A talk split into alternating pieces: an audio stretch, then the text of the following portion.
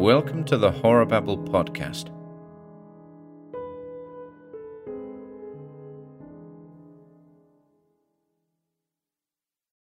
Warning Wings by Arlton Eadie.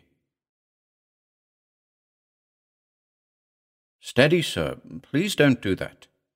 Quietly as the words were uttered, their tone of urgent entreaty was such that I stopped dead and allowed my hand, already raised, to crush the moth which had for the past half hour been blindly dashing itself against the bulb of the electric table lamp, to fall limply to my side. Surprised at the unexpected exclamation, and secretly somewhat amused at his evident concern for the life of the fluttering insect, I turned and faced the speaker. He was a fresh arrival at the hotel, for his face was unfamiliar to me. Tall and broad shouldered, with a neatly trimmed, pointed grey beard, his features tanned to that warm, even tone which only the sea can give. One does not need to spend many hours in the neighbourhood of the Southampton waterfront before becoming accustomed to the type to which he belonged. Evidently he was an officer of one of the ocean liners, which are to be counted by the score in the docks near by. There was a flicker of amusement in his keen grey eyes as he stepped forward in answer to my look of surprise. Seemingly this little wanderer of the night has incurred your displeasure, he observed, pointing to the moth which had now renewed its frantic dashes against the brightly lit globe.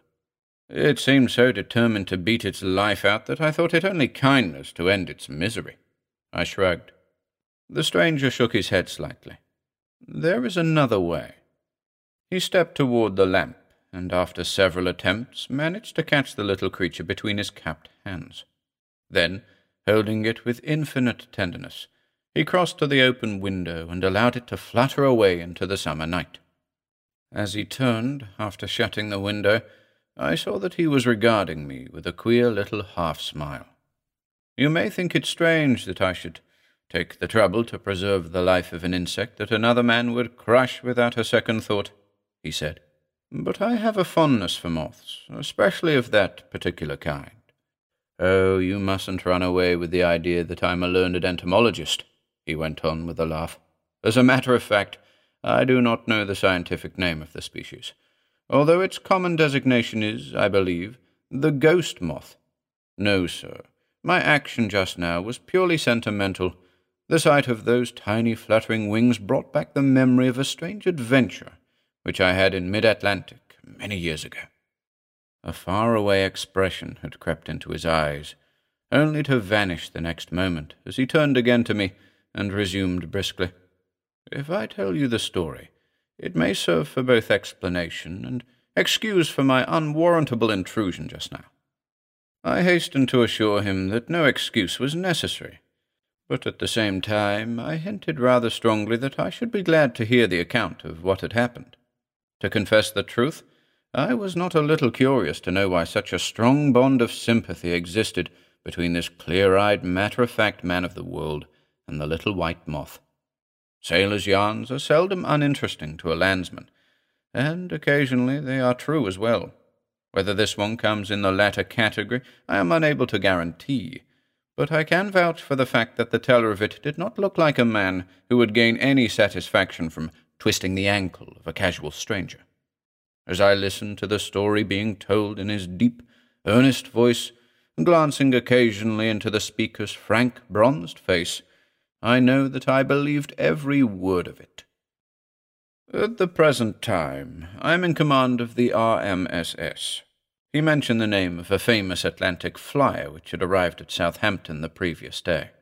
But at the time of which I am about to speak, some twenty years since, I was in charge of a smaller vessel belonging to the same line. I was a youngish man then, as liner captains go, and she was my first command.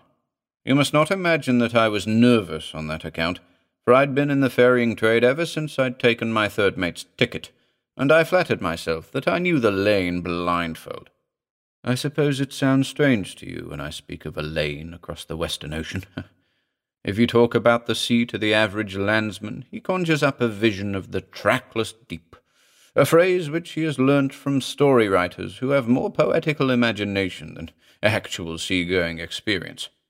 True, there was a time when the shipmaster was left free to set his course by the most direct route from port to port, and especially was this so in the days when the competition between the different shipping companies led their captains to strain every nerve to secure the speed record for their particular ships. But all that is changed now, with the furnaces of a modern liner eating up a ton of coal every one and a half minutes, to say nothing of the food and wages bills mounting up. It is essential for the captain to maintain speed, and the man who takes a 43,000 tonner at 25 knots through the zone of drifting icebergs and the fogs which lay over the Grand Banks in summer is simply asking for trouble. Consequently, two lanes are marked out on his chart the northern and most direct sea passage, to be followed when the icebergs are bound up by the Greenland winter and the fog zone off the Grand Banks is of smaller area, and the southern, which is calculated to pass outside the limit to which the bergs drift before melting, and to avoid the larger fog area over the banks. For the Southampton boats, the course is set from the Lizard. Those coming from Liverpool set theirs when they drop the Fastnet Light off the southwest coast of Ireland, while those coming north about through the Pentland Firth steer from a spot well to the nor'ard of the rocky islet of Rockall. And once the course is set, the helm is not shifted unless it is in response to a signal of distress. It is necessary for me to make these details quite clear in order for you to appreciate the position of difficulty in which I found myself during the particular voyage I am about to describe. It was June when we sailed from this port, so we were due to take the southern route. We stood down channel until the Bishop Light was winking away on our starboard beam. It stands on an outlying reef of the Scilly Isles, and is the last beacon you pass sailing west. Then the course was set west three quarters south, which brought the ship into the usual summer route. A little over three days' steaming brought us into the neighborhood of thirty-five degrees of longitude west of Greenwich. At this point, our track met the track of the Liverpool and Queenstown boats, and, according to schedule, our bows were pointed farther south, which made our course west-southwest. You must understand that I'm describing the track we followed twenty years ago. Since the Titanic disaster in 1912, the route has been altered, so that it now swings more to the southward until it reaches the same latitude as the Azores, after which it curves north again to New York. Well, we shifted our helm, as I have said, about one bell in the first watch, 8.30 p.m. shore time, and shortly afterward I came off the bridge to turn in. I took a last look round before going below, it was one of those perfect nights which make passengers think that a sailor's life is all beer and skittles. the ship was thrashing her way over the gentle swell with scarce a tilt showing on her long lines of decks. The stars shone bright in the cloudless sky. The slight following breeze was hardly strong enough to lift the drooping folds of the ensign at our stern. It seemed that on such a night, the most nervous of new fledged captains might sleep in peace. Certainly no thought of sudden and unexpected disaster was in my mind when I threw myself down on my cot to sleep. But for some unaccountable reason, sleep would not come to me. I tossed restlessly from side to side, got up and opened the ports of my cabin, closed them again, tried the old trick of counting the steady beats of the throbbing propeller but all in vain. In spite of my effort to overcome it, the sense of expectant wakefulness seemed to increase rather than diminish. At last I gave up the struggle, and, switching on the light, took a book from the rack and settled myself to read. It was then that I noticed, for the first time, a vague sound mingling with the familiar noises of the ship. At first it seemed nothing more than a soft, intermittent tapping, but as I continued to listen, I noticed that the same number of taps was repeated again and again. Subconsciously at first, but soon with awakened interest, I realized that the sounds fitted into certain letters of the Morse code. I laid the book aside and sat up, listening. Tap, tap, tap, tap, tap, tap, tap, tap, tap. I raised my eyes to the spot whence the sound proceeded, and at once saw what was causing it. Attracted by the light, a tiny white moth had entered the porthole, and was now fluttering frantically against the illuminated dial of the telltale compass that was fixed in the ceiling above my bed. The soft tapping had been caused by the creature dashing itself against the glass in its effort to reach the light within.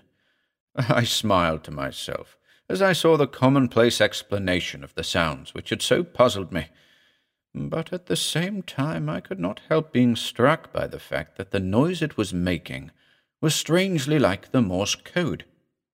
But I was in no mood to be kept awake by so trivial a thing.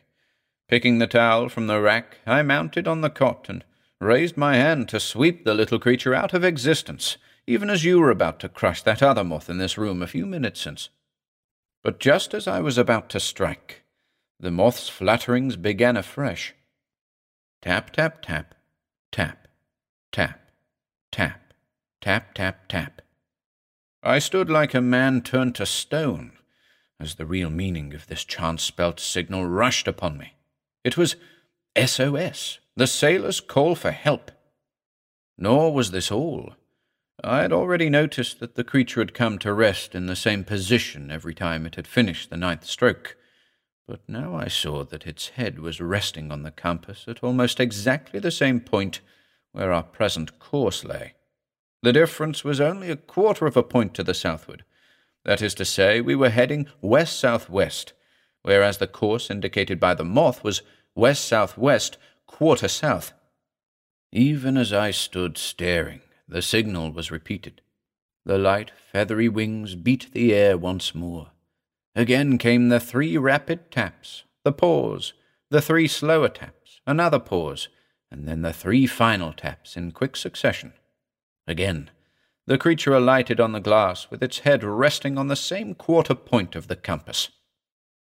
Now, I'm not naturally a superstitious man, but I don't mind admitting that I felt a very curious feeling stealing over me as I stood alone in that cabin and watched that little greyish white insect spell out the signal, which is never sent out unless a vessel be in dire straits, and then come to rest pointing so unerringly to a course so near our own.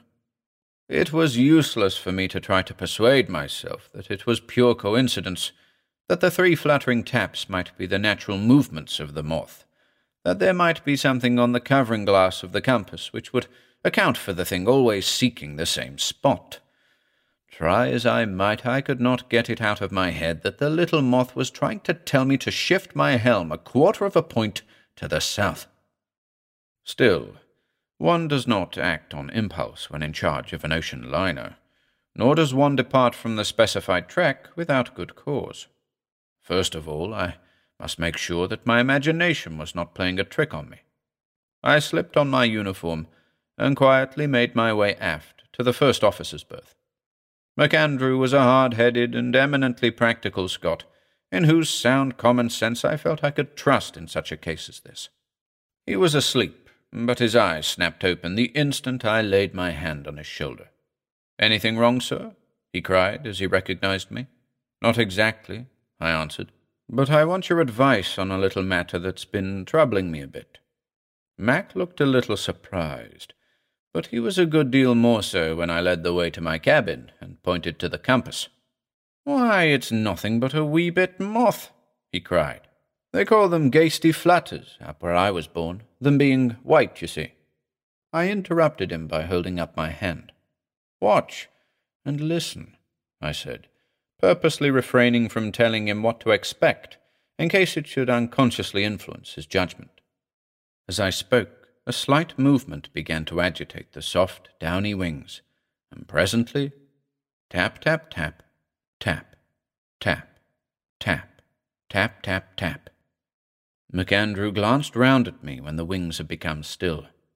If I'd a heard that on a wireless receiver, I'd have thought I was listening to an SOS he said slowly.